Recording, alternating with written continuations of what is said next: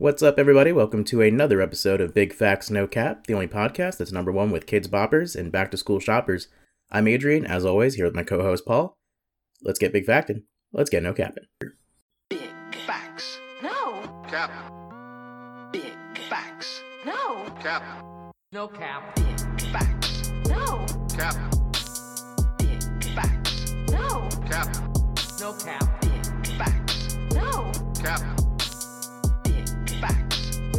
Cap. No cap. Facts. no, Cap. No cap. A podcast that I listen to, they're going through first seasons of TV shows right now, and one of their main critiques of a lot of those first seasons is like, the characterization hasn't been figured out yet, and like the characters are doing stuff they would never do in another season. That makes sense. Sometimes it's for the better that the characters become more defined as the series progresses, but I think Hmm. sometimes, I mean, it's such a like Reddit word and way to say this, but there is like a Flanderization that goes on. Oh yeah, I guess so. I forgot that the other one is Jerkass Homer is the other one that they do. I think my favorite example of it that you pointed out while it was still running was how annoying they got with Ron Swanson's character in Parks and Rec. Oh yeah, that was too much. He went from being like a reasonable person who like then uh, in season seven abandons his family because he wants to be off the grid. I think my biggest problem with it was like they really pulled the like heartwarming, like, can you believe Ron? He's a tough guy, but really at the end of the day, he'll come through with a heartwarming moment way too often. With all like, I think the moment he hmm. punched somebody at Leslie's wedding, it was like, okay, we get it. He's Oh, I forgot he was the original Will Smith. Keep Leslie's name out your mouth. best Will Smith impression impression I've ever heard. when a comedian's in the zone, leave him alone. Best Chris Rock impression I've ever heard. Chris Rock. What what what did his parents do in the medieval ages? What were they making rocks? Doesn't make any sense. nah, they were making rock music, man. Come on. In the medieval ages, Yeah. they're using a lyre or a lute. Dude, the lute is really the original guitar when you think about it. Hmm. I think the original guitar has a spider that started plucking on one of its webs. That has to be a concept for like a Tenacious D video, right? Probably. As somebody who didn't know much about Tenacious D, that like gimmick video they did for like the, their comeback where the guy who's not Jack Black is like in a cave and he's like going insane because of his lack of fame and Jack Black is like a big superstar who he has to see on the TV really resonated because I was like, yeah, you're right. I don't know who this guy is at all. What? He's half the band. He's half the band, but he doesn't take up as much cultural space as Jack Black does. I don't think I don't think I've seen that. I think the comeback that I saw was uh they started making like an energy bar, and so they did like a video to promote that. Which I don't know if I need energy bars from Jack Black and shit. I just said he's half the band. Uh, Jables, what's his name? Jelly beans. Dude, I really love it when Jack Black and Jelly Beans are playing that one song that they do that's like da na na na na ba da da da da da da da da. Did you look up what that song was, or were you just gonna keep doing it without knowing what the name is? No clue. All right. do you know how any of the lyrics go? I really know that one riff that's famous. Uh, no, I, I can't. I couldn't tell you, man.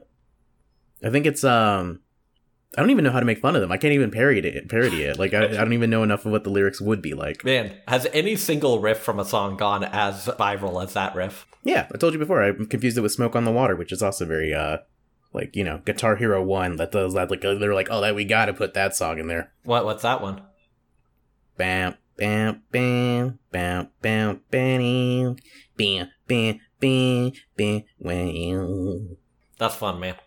I got that got the booty shaking in the club. I'll tell you what. I'll tell you what. Um, by the way, is there gonna be a lot of echo? I don't see headphones. Am I? Oh, okay. But I am going to repeat everything you say to annoy you, so there's going to be a lot of echo in that sense. There's gonna be a lot of echo in that sense. There's going to be a lot of echo in that sense. There's gonna be a lot of echo in that sense. and there's gonna be a lot of echo in that sense.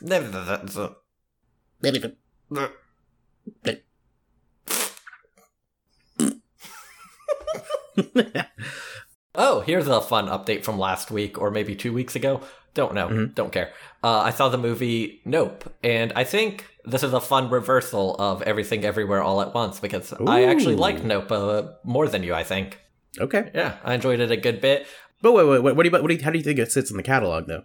I haven't seen Us. It's clearly worse than Get Out, but Get Out was like Mm. I want to make it clear I really like Get Out. People don't like it when you criticize something or they think that means you're saying it's bad. But one issue I had with Get Out was some of the like more symbolic elements almost seemed like visual puns to me. They were just like a little too clever by half to the point where you were like, okay, I Mm. get it, Jordan Peele. Like it didn't feel like You mean like the her eating Fruit Loops with the milk separate in a glass? yeah, st- like stuff like that, like separating the co- like that felt more like a visual pun, not like an actual symbolic choice. Yeah, I'm surprised that didn't take place in a laundromat so they could do a colors versus white uh, reference there. It literally felt like some parts like it was like gonna be a carrot top bit where she was gonna run to her closet to do that joke. You know what I mean? Like, Mhm. but overall, incredible movie. This movie, Nope, I think ironed some of that out in Jordan Peele's growing as a director, where he's more subtle and more specific with like the choices he's making. But I also just overall am not as interested in this story. Like I just like I like the psychological element of Get Out Mm. and the like replacing bodies story was just like a more interesting overarching like plot than yeah. this was to me. So I think this film was probably better made and he's growing as a director and getting better, but I think Get Out was just like a really great blending of a lot of great things from script up to screen. I mean, Daniel Kaluuya is only getting better, so they're growing together. His English, uh, his American accent's only getting better. Cool. Uh, I have I have a couple things. I I have mediocre media roundup. Let's see, a couple things to I think that I think are worth checking out still, but we're not as good as I thought they're going to be. Uh, Gates Guevara came out with his new uh, album. Uh, there will be no Super Slave. Production's cool. He's still doing his thing on the production side, but lyrically it was much less interesting than his last project. And also, he took out all the funny names. Uh, the only funny name on this one was uh, Patrisse Cullors Stole My Lunch Money, which is hilarious. But other than that, there were no funny names for the song titles. But it's still worth checking out. No cap. Last night, uh, you know, it's one of those things you risk it for the biscuit. I was paying for it this morning, but I found out about this new place in California over in Davis. It's a cafeteria style place, so like they mostly do to go orders, but basically there's like five kitchens in there, and then you can pick and choose whatever you want from each restaurant's menu to make your perfect little meal. So I got myself a hot chicken sandwich, Nashville hot chicken sandwich from Nash and Proper from Sacramento. Already know it's very good. But instead of getting their crinkle cut fries, which are kind of like very clearly just frozen with some seasoning on them, I got some mac and cheese from a mac and cheese place, and boy oh boy, what a what a beautiful meal. What a beautiful meal. Skip the sushi Rito because I think uh, it's a horrible way to try and eat sushi, but that combination, beautiful. That's my Jack Harlow meal. why don't we have a sushi fast food spot yet? I think that's like that's basically gas station sushi, which is just gonna get ripped on. They're not trying to give uh, easy material to road comics. Look, people love Taco Bell. People rip on gas station taquitos. There's an opportunity here. Mm, okay. I see what you're saying. Are taquitos only a gas station food because they fit so easily into the hot dog roller? Yeah, I think that was kind of an engineering decision more than like a People just were really craving taquitos on the road. yeah. You know what also fits onto those is a sushi Rito. So we should throw one of those on there. That is one of those things people will say, similar to like, oh, if you go to Europe, you should try their McDonald's there because like it can be surprisingly good or have like Mm. fun little uh, edits on the menu. I've heard that same thing about 7-Eleven in Hawaii that they have like like they have a Spam products. They have like a spam not sushi roll, but it like has rice and uh, like a seaweed wrap around it, some sort of I thing am, that's like I'm very considered annoyed like because I know good. what I know what the name of that is and I can't think of it right now. But yeah, I know what you're talking about. Hey, let's go to Hawaii and try one, Adrian. If you're, you're paying. Oh, I will say though, uh, we will get yelled at by Doralee if we visit Hawaii. Oh, because the indigenous population not getting enough. What if we? What if we only put money into the indigenous uh, businesses while we're there? Mm, I don't know if they're making a lot of spam products. What? What if we don't pay any of the gringos any money? Wait, what if we just dine and dash everywhere? Do you think that fixes it? I think so because then, well, where would we stay? Can Can you dine and dash a hotel? We'll put down a fake credit card under our Hmm. fake aliases.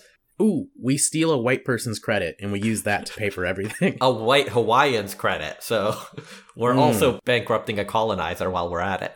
Yo, we're so good at vacationing respons- vacationing responsibly. Now I've got the song Hawaii from uh, Injury Reserve stuck in my head. Now I've got the show Hawaii Five O stuck in my head.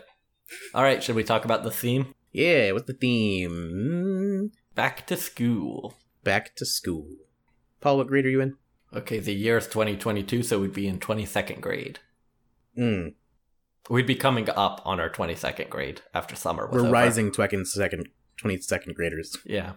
Did you like how when we were growing up that rising fourth graders, or whatever, was one of those things that was enough of a puzzle that people had to like be explained what that meant? I don't remember that, but I believe you, brother. It was one of those things where like, oh, he's a rising fifth grader, and you're like, oh, so he's rising to sixth grade, or he's going up to fifth grade. like it was one of those things where it was basically not worth using as a term because enough people had it confused in their mind. That's kind of like when somebody says like it's half six. It's like Mhm. that five thirty or six thirty? Is the till the implied word or past the Wait. implied word? Is that a British thing, or that's not, not an American thing? Is it I don't know. I've heard people say it. really? Hmm. I, I would I would assume that means that it's three p.m. it's half six.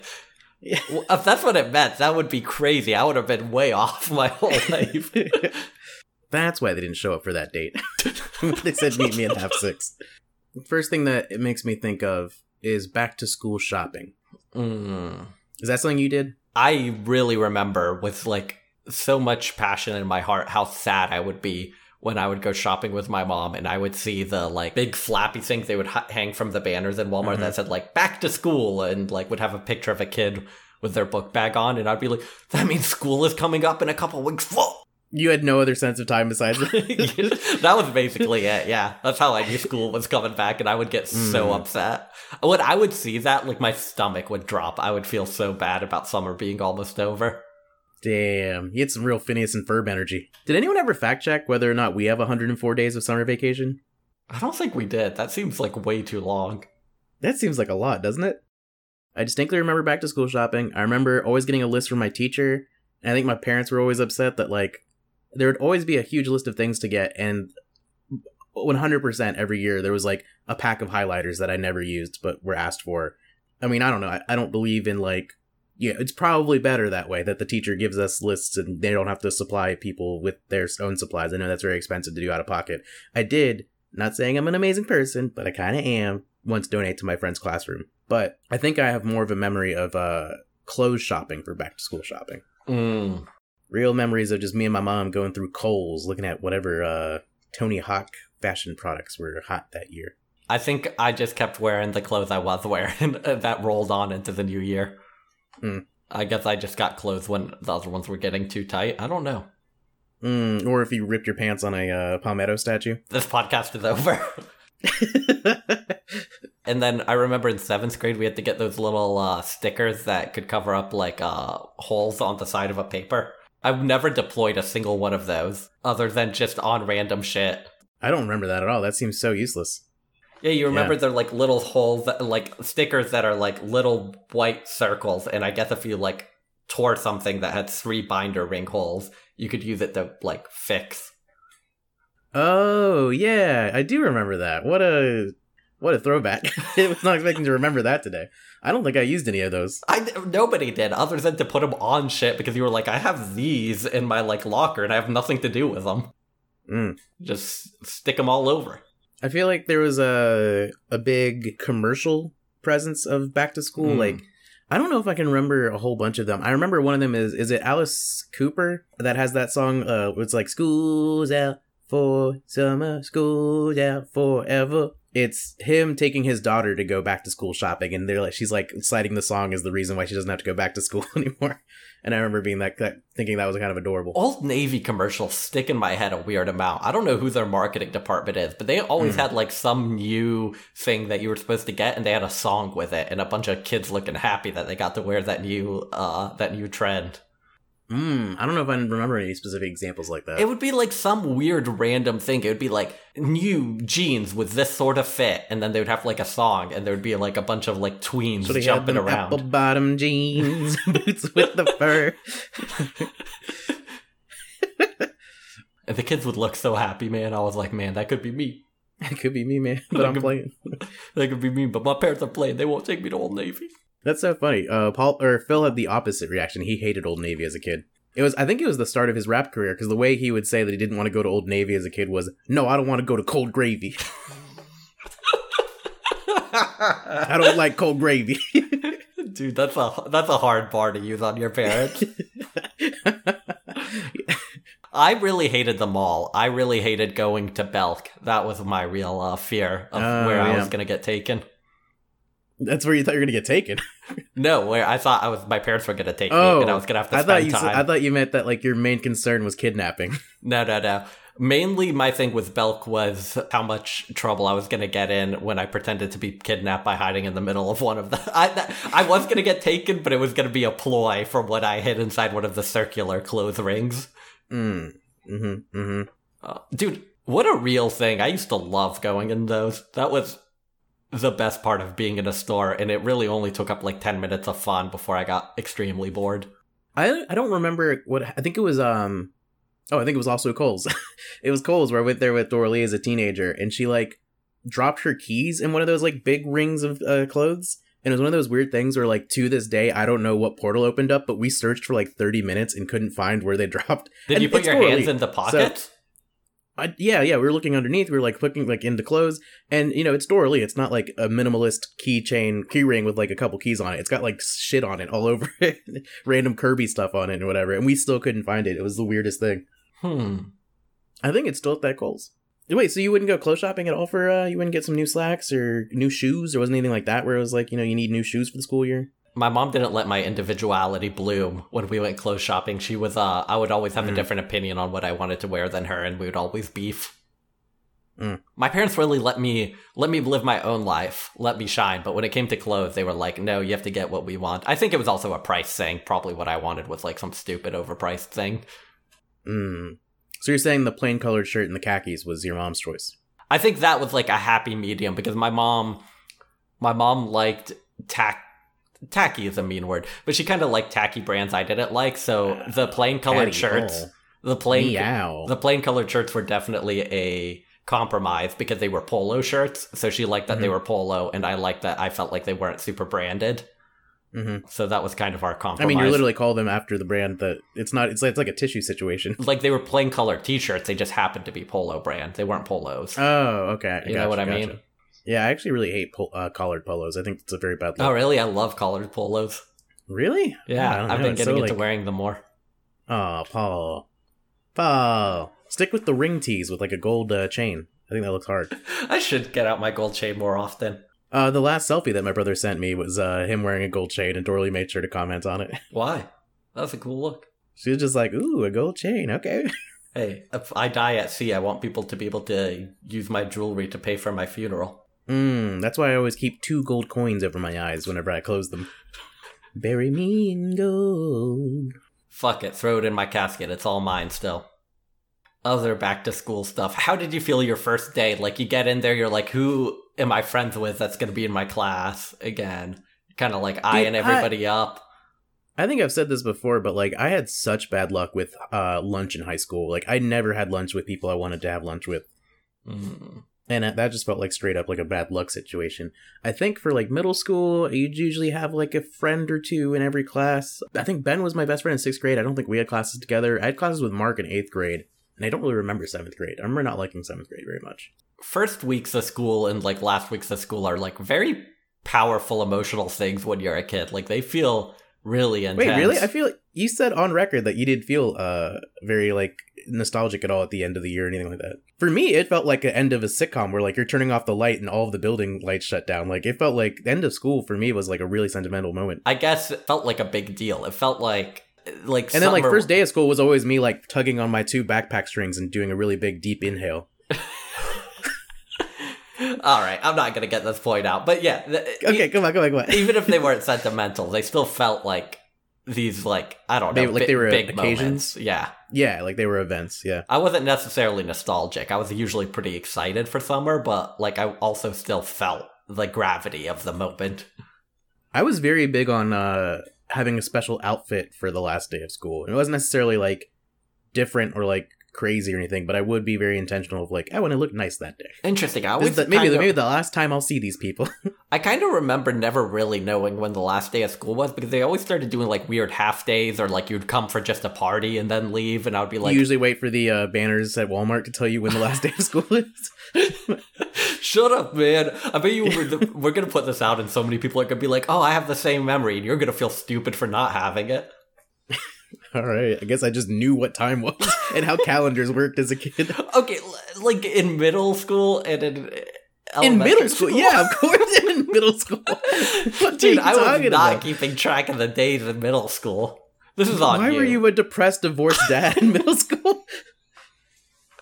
Why were you reading calendars in middle school? Man, you should have been outside playing. We had agendas. We had literal things where like every day And- you had to write what your homework was and like what the week was, and it had well, like it not was during the summer. You didn't have your agenda, dumbass. You simple bitch. It tells you when the end of school is though. There's no excuse for that one. The end of school. Well, sure, but like the, the, the, you don't know exactly. The agenda doesn't stop at the last day of school. My name's Paul.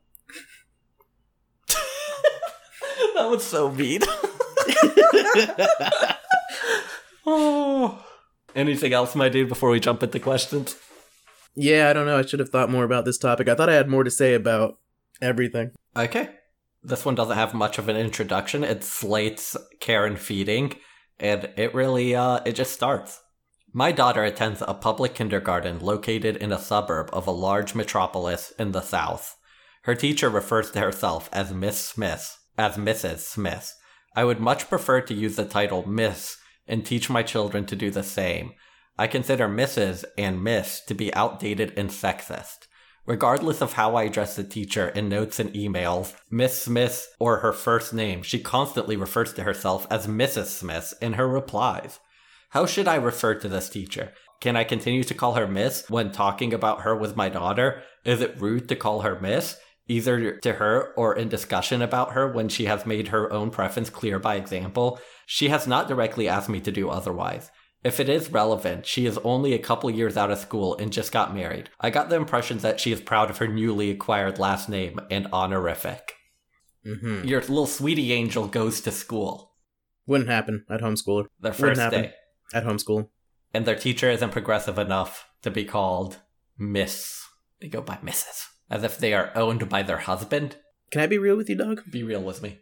I have a distinct memory of someone, one of our administrators who was a a, a, man, call, calling like he would pronounce the Mizriz or whatever, like in like the southern way, where like it's very obvious he's using one or the other. And I remember like hearing two teachers over talking about that fact, that like him using Mrs. or something like that. Like it's Miss or Mrs. Uh, How else do you like pronounce it? there was like the R was like somehow in there. I don't know, but it wasn't just about his Mercis? pronunciation. It was about yeah, it was some, but it was something about him using the wrong one for somebody, and they kept talking about how like he kept making that mistake for one of the teachers. But other than that, I actually have no memory and or conception of there being a difference between Miss or Mrs. I've really. At not- what age do you think you became aware of it? Because I definitely remember Oh, knowing it was today, a difference. Today, years old. Wait, what? Yeah, Is this like a Mandela effect for you? You think we live in a world where Miss and Mrs. were the same thing until now? I mean they're different words. I assumed I knew that they were different, but I didn't really know how or why. You didn't know that one was for married and one was for unmarried women? No, I don't hang out with unmarried women. That would be um, what's the word? Uh, deviant. I think this is one of the most shocking revelations of this podcast. I love that this is like one of Is the. it?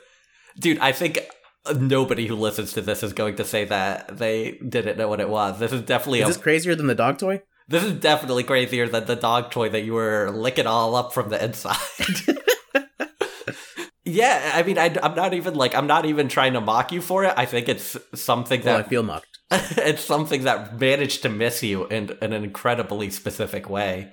Like Yeah, I don't you know, know how just- you've ducked and weaved to never have learned this information. Couldn't tell you. Interesting. I've never had to address uh, invitations for a wedding before. Well, let me tell you, I definitely feel much better about you thinking that it's odd that I didn't know what day of summer it was, how far into summer we were, because I I understood the concept of time. I wasn't just unaware that there were weeks and months. Whereas you just apparently had were I- I completely you're- unaware of the distinction. You're a real Kurt Vonnegut character. You were really unstuck in time. I am a animal in the zoo of an alien planet. and I was just a, uh, you know, what would this be? I was just very against the patriarchy, so I didn't pay attention to these kind of things. I would call you fundamentally uncurious to have never noticed. Yeah, that's how I've been described before. Damn, You know that uh that monkey with like the yellow hat or whatever? I'm like the opposite of that. I'm like uncurious George. I'm surprised you know his name. Uncurious Jorge. Well, it's right there in the title. Otherwise, I wouldn't have looked it up. I'd been like, that's a monkey. It doesn't have a name. So, His name is Monkey. Adrian, I don't want to bias you as somebody who just doesn't know about this. What's your take? Uh, I guess call people what they want to be called. That's what I was gonna say. Does this not, in a weird way, it's like the progressive version of a conservative dead naming someone? Like, why would you go to the effort of not like respecting someone's choice? What's the future that liberals want for us? Is that everyone just uses misses, or everyone uses miss, or that one of these just fades out of use because it's Yeah, I guess she marriage? wants everybody to use uh, they. I'm not sure if it's a mother or father. One non-binary person. uh, gals, pals, nine bal- non-binary guys, gals, and non-binary pals. Yeah, Paul is so unprogressive that he can't even get it out. His the look of disgust on his face right now. I guess they want everybody to use miss, as in once you become married, nothing changes about your sense. honorific. okay. But I think if somebody's going by misses, it's pretty Oh, fundamentally disrespectful to call them by something else. Just really quick. I uh did a little scam where I got a voucher for hundred dollars off of a wine box, and then I also like got like another eighty dollars off of it or something. I got like a really good deal on wine, so I just have to sign, I have to cancel this membership. Um, but when it asks you to put in your information, for some reason the list of honorifics was like 13, 15 long. Like they had Lord, Lady. Um, I think I chose Doctor. I was like, you know what? Hey, I'll just go ahead and put myself as a doctor. you wouldn't see it anyways. Um, I just thought that was so weird that I was like, I've never gotten that many options before for what your honorific. You went be. ahead and put doctor the same way as people will like try to get a drink on like the like 11 p.m. when they're at a bar before they turn 21 or whatever. like you're like, hey, yeah, yeah. it'll be soon enough. I was like, come on. Come on, let's be fun about it. I'm about to be one. um yeah so wait uh what were you saying though that uh My theory is that this person, when is somebody referring to themselves in an email in the signature? They think they're being corrected by the teacher because Mhm. they're referring to themselves as Mrs. But the only place you you're self self referential by your full name in an email is the signature, which is often just auto added. Maybe this person doesn't know about this Outlook feature. So I imagine this parent is sitting here going, oh, "They corrected me again. We're in a real beef." They, they see me hmm. writing miss and they keep correcting me and putting misses. And I just imagine the teacher doesn't even realize this is happening. Like they're just scanning over their name. but that's just a theory a paul theory i don't know if that's true I could imagine this being very one sided on the parent, that the teacher isn't like sending them subtle clues that they need to call them the one email signature is auto generated that's not true Oh, mine is at work. I have mine set to just end every email. oh oh i see what you mean. I thought you meant that google just takes your name and automatically adds like misses to it not that No, she probably put that, it that in the first place, but like I well then the sentiment's still the same then right? It's just without this correcting thing that you're saying of like Yeah, her being yeah, insistent yeah. on. Yeah okay i see what you're saying. So wait the the remake that donald glover is working on right now that's mr and mrs smith or mr and miss smith? I want to make sure that i'm not saying it wrong whenever i talk about it because i'm sure it'll come up soon in conversation. People love donald glover. Uh wait, I haven't heard about this. Is he really doing Yeah, it was really going to be him and uh phoebe waller bridge but she had to drop out and then she got replaced by someone else i can't remember who it is Okay, think about it this way. If you ever need this is like, you know, like you turn like your right hand is the one you write with, sort of like pneumatic pneumatic. What are those called? Is that a pneumatic? mnemonic i don't think it's a mnemonic you know like how that's a helpful mnemonic for remembering which side is your right as a child think of kermit wouldn't put a f- ring on miss piggy's finger she's miss piggy she's not married so then he would put a ring on it no he, he he's never gonna lock that down man come on Mm, I mean, why buy the milk when you get the cow for free? that's what i say Wait, what is it? Why buy the cow when you get the milk for free? Why buy the milk that- when you get the cow for free? and when you can get that sweet sweet pork milk God, I don't like the sound of that. I know it's a thing, but is Wait, it oh, really wait. a thing do people drink they're pork mammals. milk? Yeah, no, but they're mammals. They oh, make oh no! I mean, I, I know it exists conceptually for baby pigs. I just didn't think I was. I thought you were saying humans drink it. Mm-mm. You know, if it's good enough for a baby pig, maybe it's good enough for me. Okay, so Kermit wouldn't put a finger on his butterfinger. Gotcha. Yeah, I already forgot. Miss So wait, Piggy what was the- wasn't married to Kermit because he wouldn't put a ring Right. on it. She was unmarried. That would be cooler though if they were doing like an extramarital affair thing. Okay, so wait, what happens to me- men's names when they get married? Nothing. Is Mr. Potato Head married or no? Mr. Potato Head is married because men don't have anything happen to their name because we live in a patriarchal society and Mrs. is used to Hmm. denote a woman who's married so that you don't accidentally hit on her. Oh, I see. That all makes sense. So that Adrian, I mean, you know how like you are irresistible to women. Mhm. This will help you to kind of turn off the charm so you don't accidentally get any married women to fall in love with you. that's what the thought that's what the wedding band was for. Hey, there's a lot of different ways you do it. A lot of stopgaps. A lot of stopgaps. Mm. You look at the uh, bruises and cuts on her hand from building a whole fortress to save the peach that she has that's ripening for her kids. uh, the other day I was at Publix and I, I got the last peach from the bin to buy. Mm. And this mom started beating the shit out of me. She's like, motherfucking kids. Men only want one thing, and it's disgusting: a ripe peach. to use as a special treat in their smoothie. and my daily smoothie. Does that resonate? Uh, I think that resonates with everybody. People know what we're talking about. I don't know. Stop disrespecting this teacher to her face and using a name she doesn't want. Unless you're giving them a sick ass nickname that they just need to warm up to, like I tried with Adrian and A Dog. It took us Yeah, years yeah. before he realized that that was a better name for him. Did you have either of the two doc- doctors that we had at our school in high school? Either of the two doctors that we had at our school, at, re, I don't know what that means. Did you have either of the teachers at our school that had doctorates? oh yeah, I had? Doc Brown. Yeah, Doc Brown. Yeah, that is one of those things where um, Dr. Owens really got a lot more people kind of like, she was much more uppity about people using her doctor. It's like the perfect storm of like, you have Dr. Brown, who is like professor at Duke in chemistry, comes and teaches our high school. No one has an issue calling him doctor, but he's also not big on pushing people to do it.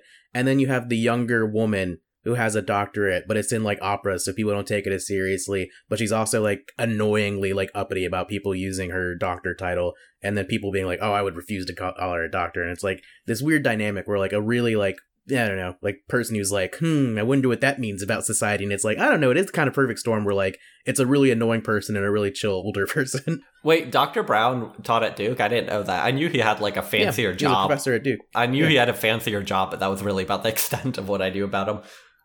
It, it is interesting that in our student body's mind, he really was degrading himself to even bother teaching us. Kind of, yeah. I don't know why he did it. He had to fucking make a whole carafe of coffee every day just to get through it.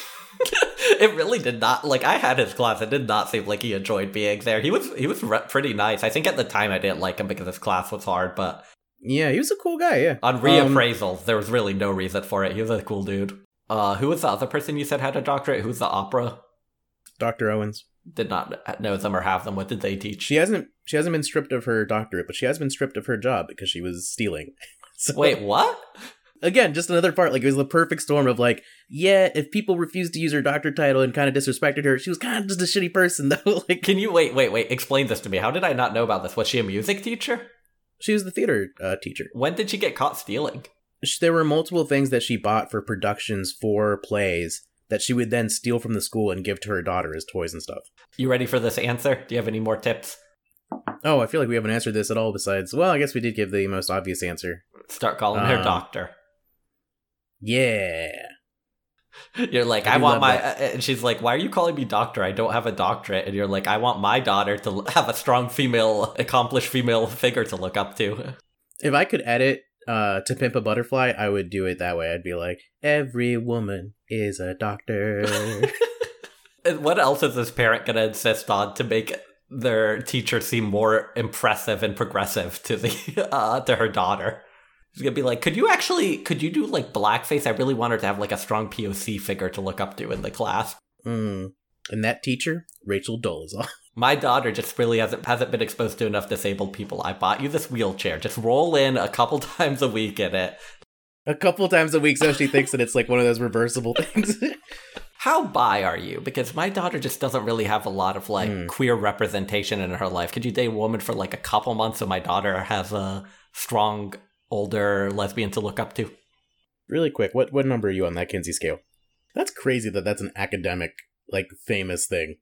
It's just someone saying one to six, you can be into guys or into gals or kind of into both to some extent. Mm. And people were like, "That's a famous scientific paper." And I'm more upset that the gradient from basic to acidic has so many more numbers. You're Yeah. telling me our sexuality is more discrete than Than the hydrogen power of molecules. Thank you. Thank you for saving me on that one. I very much forgot what made something acidic or basic. That is a good point. We should have at least 16 on the Kinsey scale. We have more Myers Briggs personalities than we have sexualities. Yeah, you have any other goofy uh suggestions? you know, there was this uh, kind of big turning point in my life. And that was when I first got my first research position as an undergrad. I got it my senior year. The first time that my professor that I worked with told me to call him Jeff instead of Dr. Uh, his last name. Well, I think that's public record, Dr. Dudica. Came like an addiction for me to get away with calling professors by their first name because I would do it to like my professors that just like they taught me like I didn't even know them or like if I when I started working with Ward I just called him Ward and then I met his wife and her was Carol and I took her class and I was like what's up Carol I'm gonna ask you a question during class and call you Carol instead of Dr. Boggs and I got really addicted to that just like calling academics who were uh had authority over me or whatever by their first name I thought you were gonna say you got addicted to calling Jeff Jeff, and you did it too much. You're like, "Hey Jeff, how's it going today, Jeff? What are, what's on No, the schedule wasn't that. today, Jeff?" And I was like, "That sounds like a really annoying personality trait." it's kind of like um and so that's why it was your guess for what I did Dear Miss Mom, call her what she wants to be called, which is obviously Mrs. Smith. I sympathize with you. I'm married but did not change my last name and am Miss Hallbrook in my classroom. Many students assume Miss is the same as Miss, so every year I explain that Miss means and why I use it. At the same time, people's names are important to them. Disregarding her preferred name probably does not feel like respect to Mrs. Smith. Talk about names with your daughter. Explain why you prefer Miss but dislike Miss and Mrs. However, acknowledge that some women, like her teacher, want to be called Mrs. Continue smashing the patriarchy to raise an empowered girl who will one day be a liberated woman. At the same time, recognize that not all women share our feminist views. While this is frustrating, we aren't helping ourselves or our fellow women by dismissing their perspective. If you feel strongly enough, you could bring this up with Mrs. Smith, but it might come off as patronizing, and I doubt very much that she would change her title afterward. And please, please don't call a teacher by his or her first name unless explicitly invited to do so. You probably What's wouldn't. your Adrian in which case it's pretty cool That's your Adrian. Well, that was the next line. Um, you probably wouldn't refer to your dentist by her first name. Show teachers the same professional courtesy. Uh, I think the part where she was like, "Not everybody shares our feminist views," was a little smug. It's like you don't know what this woman's this woman's belief is just because she uses one honorific over another. Get off your pedestal. yeah Those frumpy anti-feminist bitches who use misses, like, uh, chill Honestly, out. Miss Holbrook, can I just go ahead and say you're no bell hooks. You're not using your maiden names. You're not using your maternal names. You know, Ooh, so you're still yeah. You know, just saying. ooh, damn. You're not using stylized lowercase versions of your maternal na- uh, last names. Not to be a New Yorker writer talking about the rehearsal, but that came off very smug to me. Hmm. Uh, I don't know if it did for me. I thought it was just fine. It was all right. All right, Adrian, are you ready for your article? Uh, yeah, sure. All right. Uh, so mine is from weareteachers.com. Um, so this is an advice column written by teachers for teachers. Oh, one of the things that really uh, uh, captivated me about this advice column, and I think we've only talked about it once before with another advice column, but every one of them comes with a nice little cartoon drawn by their illustrator, and they're all very cute. It's very cute art style. Um, so check it out. Yeah. Here we go. Help! My school mandates new classroom themes every two years. Should I really have to change my theme every two years? This is by Elizabeth Pappas from July 23rd, 2021. Dear We Are Teachers, I am struggling to keep between work and home life, mentally, physically, and financially. Our school requires us to change our classroom theme every two years, which is not only expensive, but very time consuming. My teammates are going above and beyond with decorations, class rewards, and more. Although I really enjoy my team as people, I do not want to spend so much of my own money on my classroom. Going in early and on weekends or staying late to do extra things to make my classroom look Instagram worthy. I love teaching and I love my family. How do I find balance? The juggle is a struggle. I really hate the idea that there's. So I, I was reading through their other advice columns trying to like pick one out, and someone mentioned uh, teacher Twitter, and it really struck me like how much it, different it must be being a teacher now in the age of social media than like when we were growing up. Oh, yeah. The idea of having to worry about your classroom being Instagram worthy, it just seems like such a thing that like I wouldn't be affected by if I was a teacher, but I could see affecting normal people. Yeah, back then all you had to worry about was living up to the expectation of like teaching the one inner city youth in your class who was really good at basketball to also love science and math. Mm-hmm. Now the expectations are so much higher. God, and you know that like when you have to do that like line delivery or whatever, you're like, "Yeah, you're good at basketball, kid. You're all right." What happens when you get your first injury? You're gonna be flipping burgers for the rest of your life. And yes, I think flipping burgers for the rest of your life is a demeaning existence. You should die if that's your other option. What was that? What's that line from BoJack Horseman where he's doing the uh, inner city teacher thing, and he's like, "That's how I found out that with calculus you can blow a Vato's mind." I don't remember that, but that's funny. it's not. That's not exactly what it is, but it's something like that. yeah, no. Uh, uh, your point, your point, I think stands really correct. There's probably a lot of odd expectations about like how inspiring and cinematic your teaching should be, and like how aesthetic it should be nowadays. I don't know what those expectations are, but I'm sure they exist based on how social media has like manipulated everything else. Yeah, I don't know. Teaching more than like a lot of other fields seems like it's re- it evolves a lot over the years. Um, I know I saw something on like Twitter or Reddit the other day where it was like some someone was being praised because the way that they do their uh, schoolroom is they charge the kids rent for their desks and like he gives them dollars every day that they participate and like it's supposed to teach them fiscal responsibility and i just remember reading it and being like oh my god if i was a kid i'd be like fuck this shit what is what is going on Also, like, what sort of school do they go to where there clearly isn't one kid who would ruin it by just like d- looking down at the money and like throwing it away and be like, what are you gonna do? Kick him out of class because he can't pay rent? yeah like, yeah he's gonna like stand up all day th- the kids who don't care about that stuff very quickly ruin it because it really uh tears off the uh, veneer for everybody else that like this is so made up. yeah and honestly that kid's like kind of correct about society as well I think this kind of gets to the social expectation that a lot of jobs have that you're part of the team and you're going to do unpaid labor because of how passionate and loving you are. And Yeah, yeah. there's two, sp- I would say teaching and nursing both do it in like a really pernicious way like this, where it's not only should you give up more of your time unpaid because the boss wants you to, but it'll be even from society. People will be like, well, you're doing so much for the kids or for the patients. And it'll be like kind of a guilt trip that you should go above and beyond for little pay because you're doing such a good service. And it's like, th- this is the opposite. This should be why we pay them better, not why th- we pay them better and more, not why we uh, take advantage of the fact that they have like such a sensitive job that requires so much like emotional caring.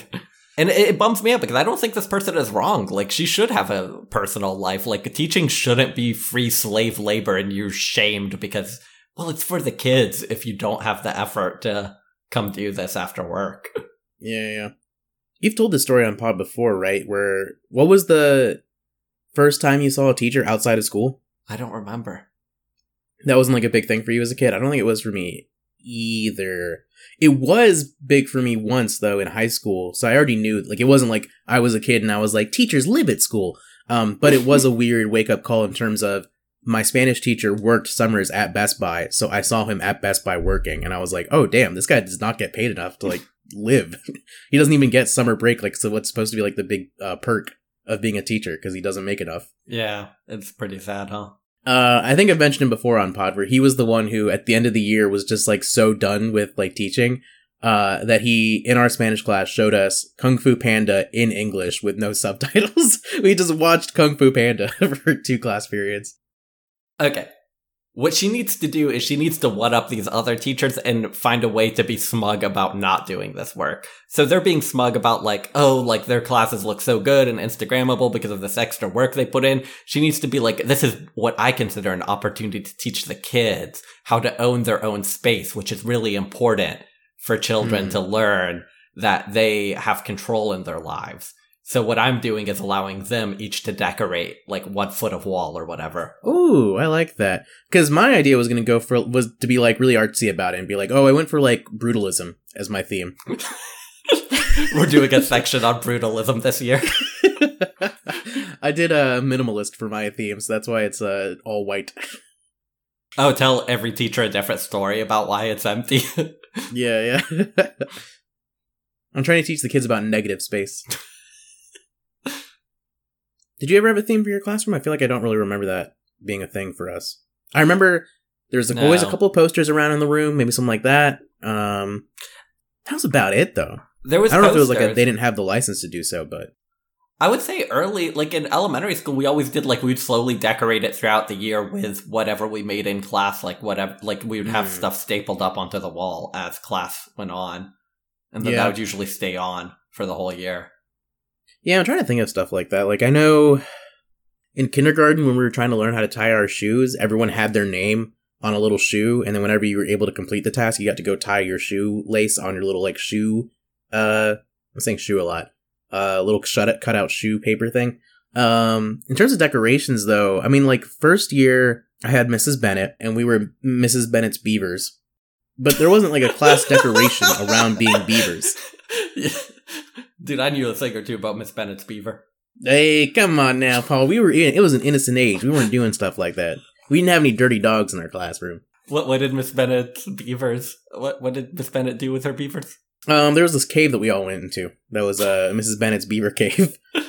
And remember when we did that? Uh, I remember in third grade, I had Miss Mochak as my uh, main teacher, and she had the skeleton because she taught anatomy. I want to say as her science rotation. oh, I thought it was because she was like really hardcore and kind of known for being mean. Yeah, that too. Mm-hmm. That feels like a joke. I I don't remember her saying this, but it feels like the type of joke a teacher would say the first day of class. Would be like, and that's the that's the kid who didn't listen to what I said. Yeah. I think one of my teachers in high school had a little jar on her uh, bookshelf that said like ashes of misbehaving students. Mm, because she would murder them. What would you do? What are some? Uh, what are some, if we were taking this super seriously? What are like some decorating tips? How what what themes could she quickly and efficiently? Well. I mean, if you want to be uh with the times, you know, Better Call Saul's in its last seasons. That'd be a cool theme. I'm sure the kids are all following it. And if you want to not be with the times, but a similarly like uh a similarly cool like prestige TV show, like you could do a Soprano thing. It's it is having a bit of a resurgence in pop culture. Yeah, so yeah. you could do like a Soprano thing. Every Friday, you guys get gabagool. Okay, easy themes. Hold on. Let's let's uh let, let's let's make this easier. What is she teaching? Wait, no, because you don't specialize in subjects until you're like in fifth or fourth grade, right? yeah, most teachers teach everything. Yeah.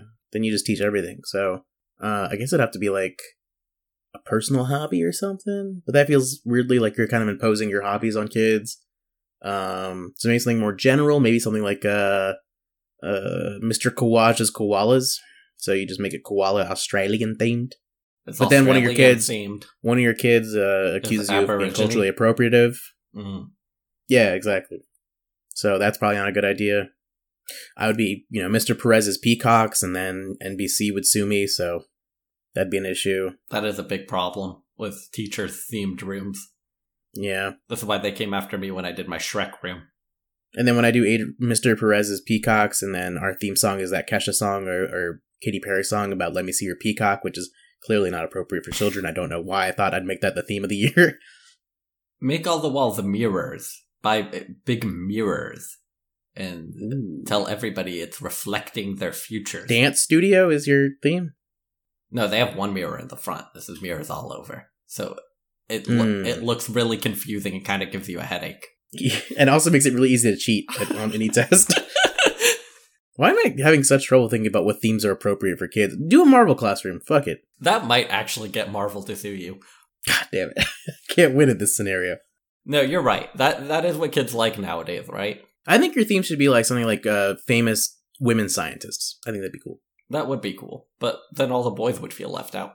Not when you play Bill Nye every Friday because you're hungover. and then there's no way that I would play Bill Nye and not point out, by the way, he just has a bachelor's degree in mechanical engineering from Cornell. He, he's not really a scientist. Your theme should be being kind of like a pedantic Reddit style person.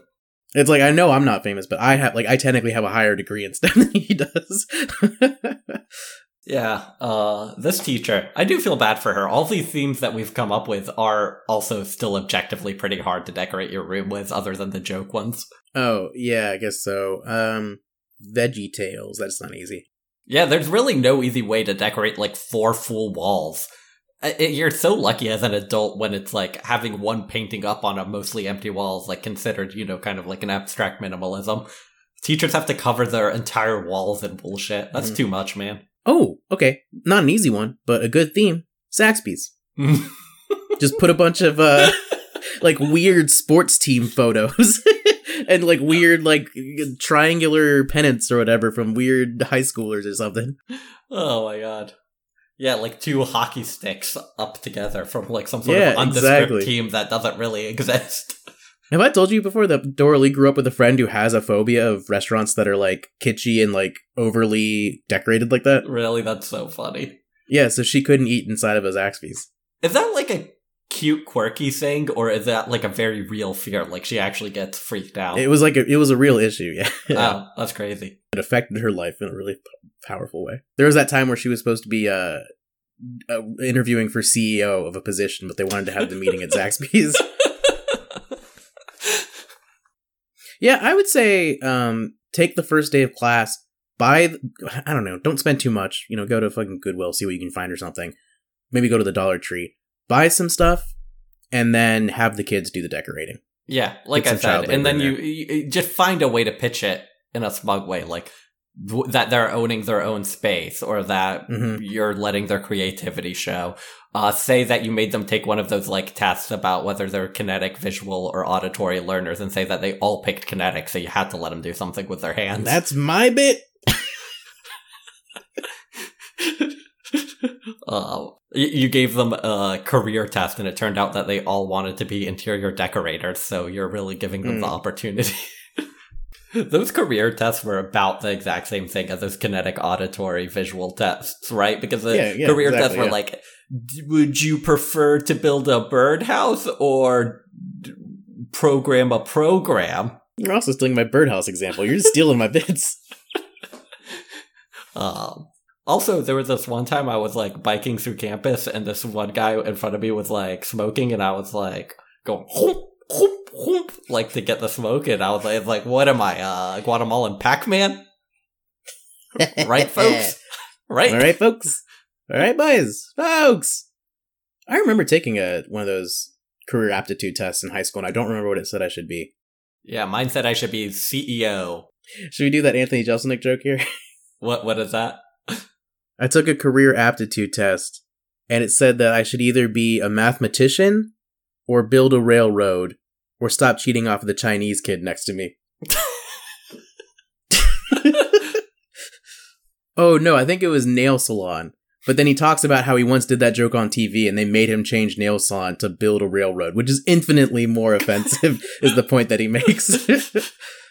but, uh, yeah, I agree with you. Also, interior decorator, that was Grace's job on Will and Grace. And it felt like one of those things where as a kid I saw that and I was like, oh, that's a thing you can do. And I, I don't know if I know any interior decorators in my actual life. I think maybe there's a, a white woman I know who's like my neighbor's friend who I think does that. Like honestly, if I had the space that needed it, and I, I would probably hire one. That seems like something where you get the person in for like a pretty for a pretty specific amount of time, and it can probably improve your life a lot. I think if you like their style, it makes sense. Okay, anything else about this? Anything else? Uh, you, is there anything, any other piece that you want to say or whatever? Any um final statements? No, I mean, I think we've talked about this so long, considering how simple the question is, which is how do I get out of doing extra bullshit work? Which is always avoid, blame others, and divert. All right, this answer. Dear TJIAS, you are not alone in your struggle to find balance in life. Please don't feel guilty for having boundaries. It takes emotional resilience to manage the demands of being a teacher. Getting ready for a new school year is a heavy lift for sure. Often we neglect ourselves in order to do it all. So be sure to ask yourself how are you taking care of yourself? What kinds of things make you feel recharged? How do you relax? Are your actions connected to your core values? Build solid self care routines into your life. Remember, your boundaries are integral to building a greater sense of well being and rewarding teaching life. I bet there are other teachers at your site who feel the same way you do about spending their own money, time, and energy to change classroom themes so frequently. Most people would agree that your district or site should provide a budget if they require such a thing. A recent survey revealed that pre K 12 teachers spend an average of $745 on their own money on classroom resources every year. As you set up your classroom for the upcoming year, consider giving your students and families opportunities to be more involved in co creating the classroom environment. Some teachers find great benefits in starting the year with a bare classroom. If you choose to experiment with this approach, it's helpful to hang a message on the door stating that the walls are bare for a reason. Explain that your intention is to create a shared space together where the children feel a greater sense of ownership. Paul nailed that one. Teacher Matthew Halpern tells his students, I've been waiting for you. Let's create our space together. So, your theme this year could be Welcome to Our Space. No matter what you choose to do, let your classroom evolve over time and come alive with your students' self expression to promote voice, creativity, and ownership. Dude, language is such a scam. You can just say or do anything. Yeah, baby. I love it. But yeah, that I do like that. At least in this case, it's for a good cause of not having to do extra bullshit work to impress people. Yeah, I agree with that. But come on, right? Ownership, so the students feel ownership over their space. That was like literally off the cuff. I was like, "What's some bullshit that would sound good and is meaningless?" hmm I mean, I think just because you're in touch with the buzzword language doesn't mean that it's not still a useful way to get out of things. That's true, hmm and I do think it's good to get out of things. All right, you ready for a third segmento? I am. All right, Paul. So, I don't know if you know this, but currently hosted by John Cena, our third segment is about Are You Smarter Than a Fifth Grader? By the way, I did not know that. Yeah, the article that I have uh, mentions that in the beginning. Although it does say it was published in 2020, so maybe that changed during the pandemic. But um, yeah. So what we have is some articles where, for mine, it's not show uh, questions from the show. It's just questions that would be appropriate for the show. Um, and so I have uh, math, uh, science, literature, language arts, social studies and history, grammar, and I think one other category uh, with questions for uh, first grade to fifth grade. Um, and then we're going to do like 10 each and then see who has a better score at the end of it. Uh, if you want to describe what your article is or what it's like, uh, that's what mine is. And we'll see uh, who ends up proving to the most extent that they are smarter than a fifth grader. Yeah, mine has it doesn't split them up by grades like yours. It's uh yours is the scary mommy article if you Google "Are you smarter than a fifth grader?" quiz. Mine is the uh, Twin Fluence Q and A article. It doesn't split it up by grades, but it does have all the same categories as uh yours, including more. Um, so uh that's where I'm sourcing my questions from. All right, Paul, you ready to get into this? Let's get into it. How do you how do you feel about an adversarial third segment? Do you think people are going to like this? Yeah, I think Do you so. think do, do you think we're modeling how to have uh, productive conflict with your friends? I think that it is important for us to model, and I think we are. Yeah, I mean, we were we had conflict earlier when you were making fun of me for something completely unfair to make fun of me about, about me not knowing when summer ended, and then also me being very uh reasonable, making fun of you for not knowing the difference between Mrs. and Miss. There's 104 days of summer vacation, and school comes along just to end it. So the number one problem for our generation What a weird thing to say as someone who's an adult singing a song. is finding a good way to spend Yeah, I was too busy watching that show and dancing to that song to care about what day of the week it was, how far into summer we were. like maybe shit down on Paul for being an idiot. Did you during summer vacation? You never lost track of the day of the week it was. I remember having long swaths of not knowing. Brother, it I do that now. was- Oh. What are you talking about? Okay, for somebody who was so proud about knowing when summer vacation ended, I thought you were you would have been too good to forget what day of the week it was. No, I'm not saying that like I wake up every day like I'm in prison and I have a mark on the wall that tells me how long it's been. I'm saying that I generally know milestones. It's not like I woke up and I was like, what is the 4th of July? Oh shit, I gotta get fireworks. At this hour? And then, as a child, your parents were making you buy fireworks. You see, this is part of the problem. Yeah, what are you talking about? My mom would like flip me a nickel and tell me, hey, walk up the street and go get some fireworks for the family. that is how much they cost in Gilbert. Yeah, and they'd have to like walk a, a mile each way to the uh, uphill both ways to the fireworks store.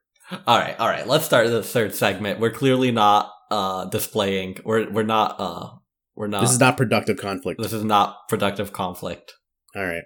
Uh, and so if you've never seen the show before, just because it's smarter than a fifth grader, there are grade levels to it. So that's why mine is graded. Okay, You want to do math first? let's yeah, let's do math first. Which is that your strongest subject, weakest subject? Historically, in class, it was my strongest subject. I distinctly remember in sixth grade, our teacher gave out a survey at the beginning of the year for course class about like how to get to know us and stuff. I guess that was part of the pedagogy at that point. I think it still is now. And I think I've told the story before, but she asked what her favorite subject was, and I put in math because I wasn't sure about the I before E in science, I'm And still not sure right me. now. I think it's the I is before the E. except after C. Because C, I, and S sounds wrong. I, I mean, are you kidding me though with spelling the word science? That's fucking crazy. A C after an S? Get out of here. Yeah. Tell that to the scorpion. no, that one makes sense because you say the C. Mm. Look, this was so confusing. Sci Sci-Fi Channel had to change their name to SY FY Channel. this is how confused people were by SCI. They were like, "What the fuck channel is this?" tell that to Robin from the rehearsal who wrecked a Scion going 100 miles per hour. A Scion TC. hmm Okay, Adrian. How many minutes make seven hours? That's 7 times 60. So you should do 7 times 0, which is 0. 7 times 6, which is 42, I believe. So that would be 60 times 7, which would be 42. 420. Ding, ding, ding. You said the funny number. I tricked you. And you also got a point. Oh, I forgot I was smoking a doobie during that question, too. Oh, I love this. Okay, this is the archetypal if a train leaves. So here we go. if a train leaves the station and travels at 60 miles per hour, how much time will have passed when it arrives at the station 300 miles away? oh, okay. Are you writing down stuff? Oh, no. Sorry, I was looking at my hands. Uh, I was looking at my hands. Uh, Okay. 60 plus 60 is 120.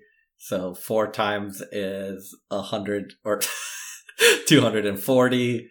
Uh, so, oh five. It'll be 5 hours later.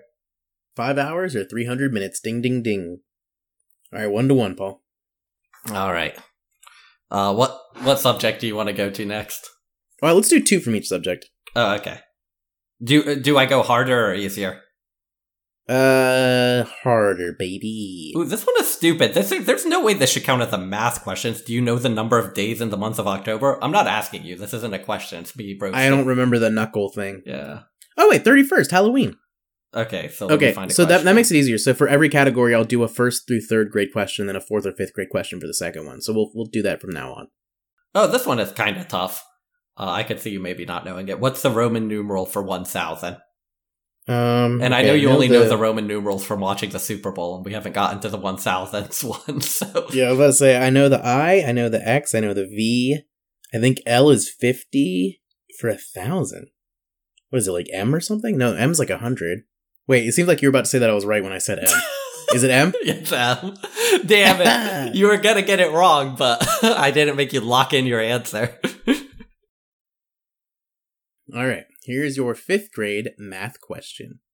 If a football field is a hundred yards long, which I know you know because you watch every Super Bowl, how many feet long is the football field? How many Subway sandwiches could fit in that football field? Oh, okay, because a yard is. Oh my god, is a yard three feet or four feet? Okay, this is like about one foot, so this would be two, three. That doesn't seem like that's a yard, so I'm gonna go Why did you pull out your dick? so I'm gonna go. It's four feet, so a 400 yard for 400 feet long. Flag on the play. It's 300 feet, Damn dumbass. Are you smarter than a fifth grader? No, you're not.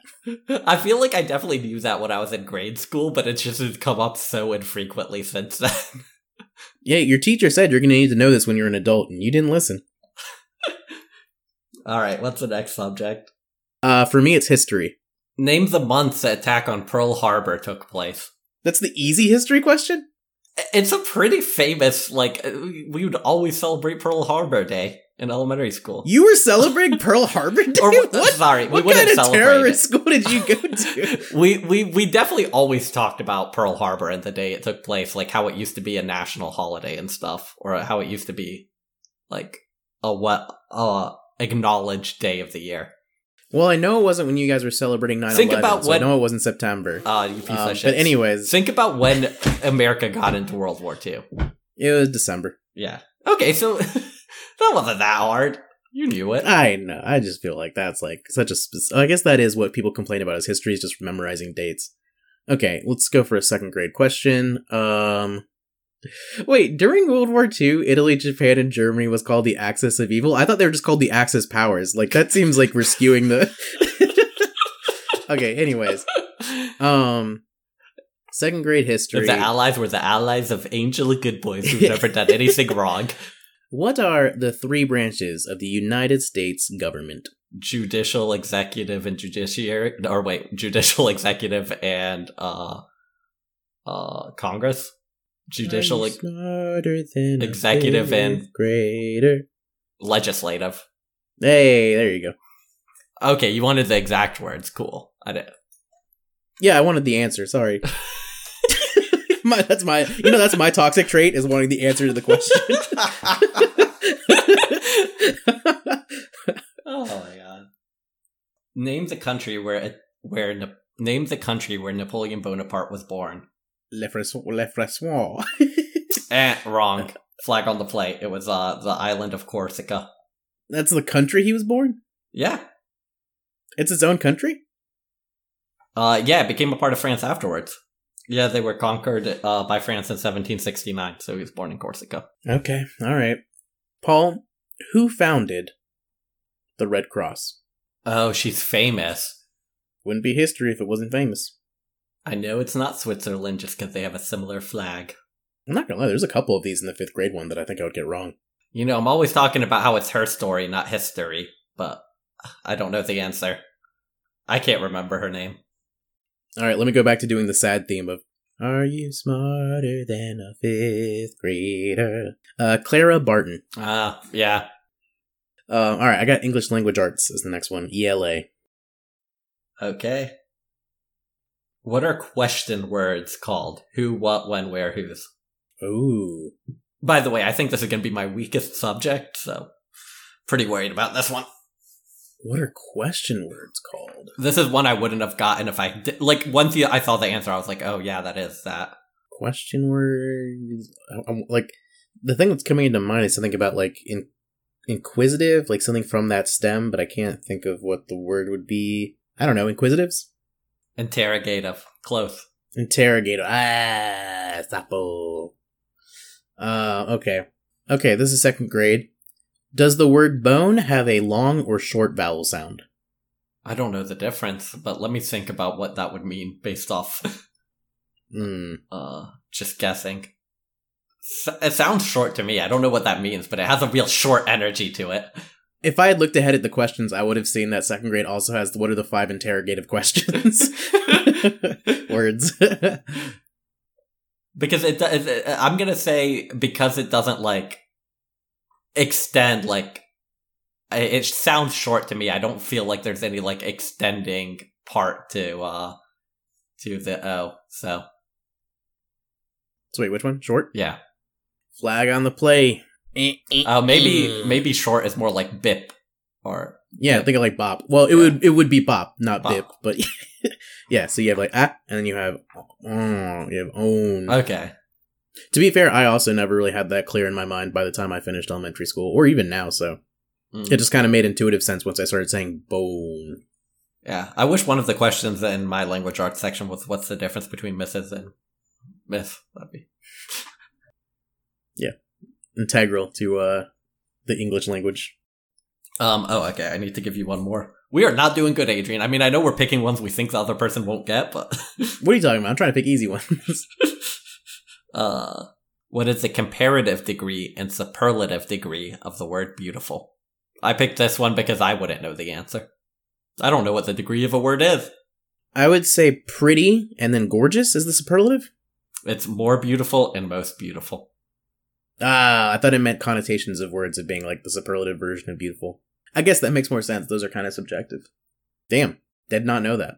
God, South Carolina education system. This is really knocking us down a notch, which is, I think, exactly what the audience wanted. is what they wanted. Knock Here we go. I'm getting pegged on this one. Hell yeah, brother. Find the preposition. The pretty calico sat on the kitchen table. Oh, I famously don't know the articles of a sentence. just start knocking out the ones you do know and That's what kind of what or I'm trying to do. You're like, cat, that's an animal. I know that. Sap. Would it be on? Paul, you did it, bah. Thank you. You got it. I think you're caught up. We are tied now. Oh, but now we're going into my category. Science. What is the closest planet to the sun, Adrian? My very something mom came over for good spaghetti. Wait, no. you forgot the mnemonic letter device for? Earth. Earth was the one that you were like, who knows? Uh, I think I know that the my is the first one, and I'm gonna guess that's Mercury. that is Mercury. Good job. All right. Your question, Paul. Snow, rain, and sleet are all examples of what? Water. Could not be more wrong, bro. Could I'll give you one more guess just to be Uh, nice. uh, this is a first grade question. Precipitation? Hey, you actually got it right. Okay. I shouldn't have given you another guess. I think my first answer was also right, to be 100% honest with you. I mean, what? Like humans are mostly water. If I had said people are what and you said water, like, like what I was supposed to count that as right? Um, I thought it was supposed to be like a thing teaching kids like that, even though these things look different. The different phases of uh matter or whatever. okay, uh. Okay, fifth grade question. The Earth is at least how many billion years old? Six million. Six million billion is your answer to that question of how many billion? No, no, billion ain't true. It's six million. Wait, no, what is six thousand? That's what they say. six thousand years old. I asked you how many billions of years old is it, so that that's I reject the 6,000 premise of the question. I reject the premise of the question. No, uh, if you were actually smart, you would have said point zero zero, whatever. Oh, that's true. Point not not not not. Okay, is that your final answer? No, how how what is it? How old the Earth is? Yeah, how many billion of years old? Uh, I want to say like the universe is fourteen, and then Earth is like four or something. That's impressive. I would not have known the answer to that. You are correct. It is four billion. Hey, I told you, bro. We're in my town. We're in Adrian's part of town, bruh. Uh, do do do do do do do do do do do. Here's a fifth grade one. What is the tool used to estimate the likelihood of certain genetic outcomes? Oh, uh, it's that little grid of squares, and it's like the the guy's name, right? The pea plants guy. Um, oh, it's not his name. Uh, I'm gonna say it's the. I don't remember the name of that grid of squares. Then, um, it's uh, It's not a Mendel square. it's not a Mendel square. Okay. Uh, is it a? It's a Punnett square. I still use those when I teach undergrads. So, Mm, what's the next uh subject? oh, I got geography. Okay. Um, so my question for you is, what is the longest river in the world? Uh, that's first grade. Third grade. Third grade. Uh, oy, oy, oy. uh, longest river. Is it the Nile? Sorry, Adrian. It is the Amazon. Oh my god. Ah, I was being uh Afrocentric like I usually am. Oh, it's also with my third grade questions. God damn it. I could have cheated on that one. okay, Paul. This one's pretty easy. How many oceans are there? And name them. okay. There's Atlantic, Pacific, Arctic, Indian.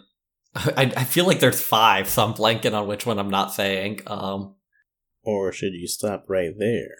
okay. Uh, that sounds like a pro tip. I'm gonna stop right there. Four. Uh, there's five. You Uh, you're fucking missing the Southern. Ocean. you're missing the Southern Ocean. Oh, what a stupid name for an ocean. And you call yourself a Southern boy. Wh- where is that? Yeah, I don't know, somewhere south. I don't know if I would have gotten that to be honest. I don't think I remember the Southern Ocean either. One of the most underappreciated oceans. Oh, that's true. My fifth grade questions on this are all really easy, and so are the fourth grade ones. Third grade really had harder questions. Mine are like getting tricky in a weird way. Okay, uh, there's no reason. I'll just give you one of the ones that, for some reason, is easier than my third grade questions. Imaginary lines traversing the globe from pole to pole are called. Lat is flat, so those would be longitude. Oh no, meridians. Oh shit. Okay, we'll see. You confused me because I thought I was trying to. I thought that was like a stalactite stalagmite thing where I was trying to remember which one goes up and down and which one whatever. Okay, yeah, that does make sense. I was uh, not in the right headspace from just the way you framed that question. How many countries are in North America? As in one continuous body, or do islands count? I mean, if you decide not to recognize the sovereign states that are islands in North America, that's on you. But uh, you know, Okay, I'm gonna do. I'm gonna go ahead and decide not to recognize them because there's probably too many to count for me. Um, yikes! I hope you never become a part of the UN Council. so I'm gonna go with uh, Canada, America, Mexico, Guatemala, Honduras, Belize, Panama, uh, and he's recognizing El Belize. Salvador. Okay, I have eight on my fingers right now. I'm trying to think if there's any big uh missteps I made. Uh, and, and should I count islands? Can you just tell me? Cuba, uh, Wow, Paul recognizes Cuba. Haiti. Man, I'm not sure. I'm not asking you to. I'm not asking you to name them. I'm just asking how many there are. Oh, um, okay, I'm gonna say there's like four more islands I'm forgetting that technically count as part of North America before they get close enough to South America. Uh, to count as South America, 15? I wish there were other people in the room so we could all point and laugh at you because the answer is 23. Dang. Yeah, stupid bitch. There's a lot. So, a- well, the islands, it's like how, at what point do some of those island nations become like South American island nations instead of North American island nations? It's about culture. How many, uh, how many of the, uh, did I miss any ones in the continental, like attached to, Oh, this literally says 23 Canada, the United States, Mexico, and all the sovereign states in the Caribbean and Central America. it just skips it right just blows by them. okay, cool. All right, so the last thing I have is two grammar questions. Okay, let's see. Grammar, grammar, grammar. Wait, you have grammar as separate? I don't think the official show separated grammar from language, and did they? I mean, the official show even had like astronomy and stuff. Like it had like other like obscure categories, but if you want to end it now, what's the score? You're winning by one. Oh, okay, we can end it now. It's whatever. Yeah, I'm not finding any articles with grammar in them. Why not? Are you smarter than a fifth grader and Paul? Are you smarter than a fifth grader and Paul? I think what we clearly found out is that neither of us comes out of this looking very good, Adrian. I mean, we were very aggressive in the way we chose the questions. we do hate each other, huh? um, it's not enough that I succeed. Paul must fail. All right, any big facts, no cap? Is that my no cap for this one? Uh, yeah. And my big fact is, my big fact is, Walmart should really stop putting up those banners because man, they're bumming out kids. That's what that's what the mental health crisis in America is all about. yeah, they should just pretend like it's gonna be summer forever. I'll tell you what, with this whole global warming thing, I think it's gonna be summer forever pretty soon. Much like the planet, Adrian, that joke was fire. Let's get out of here.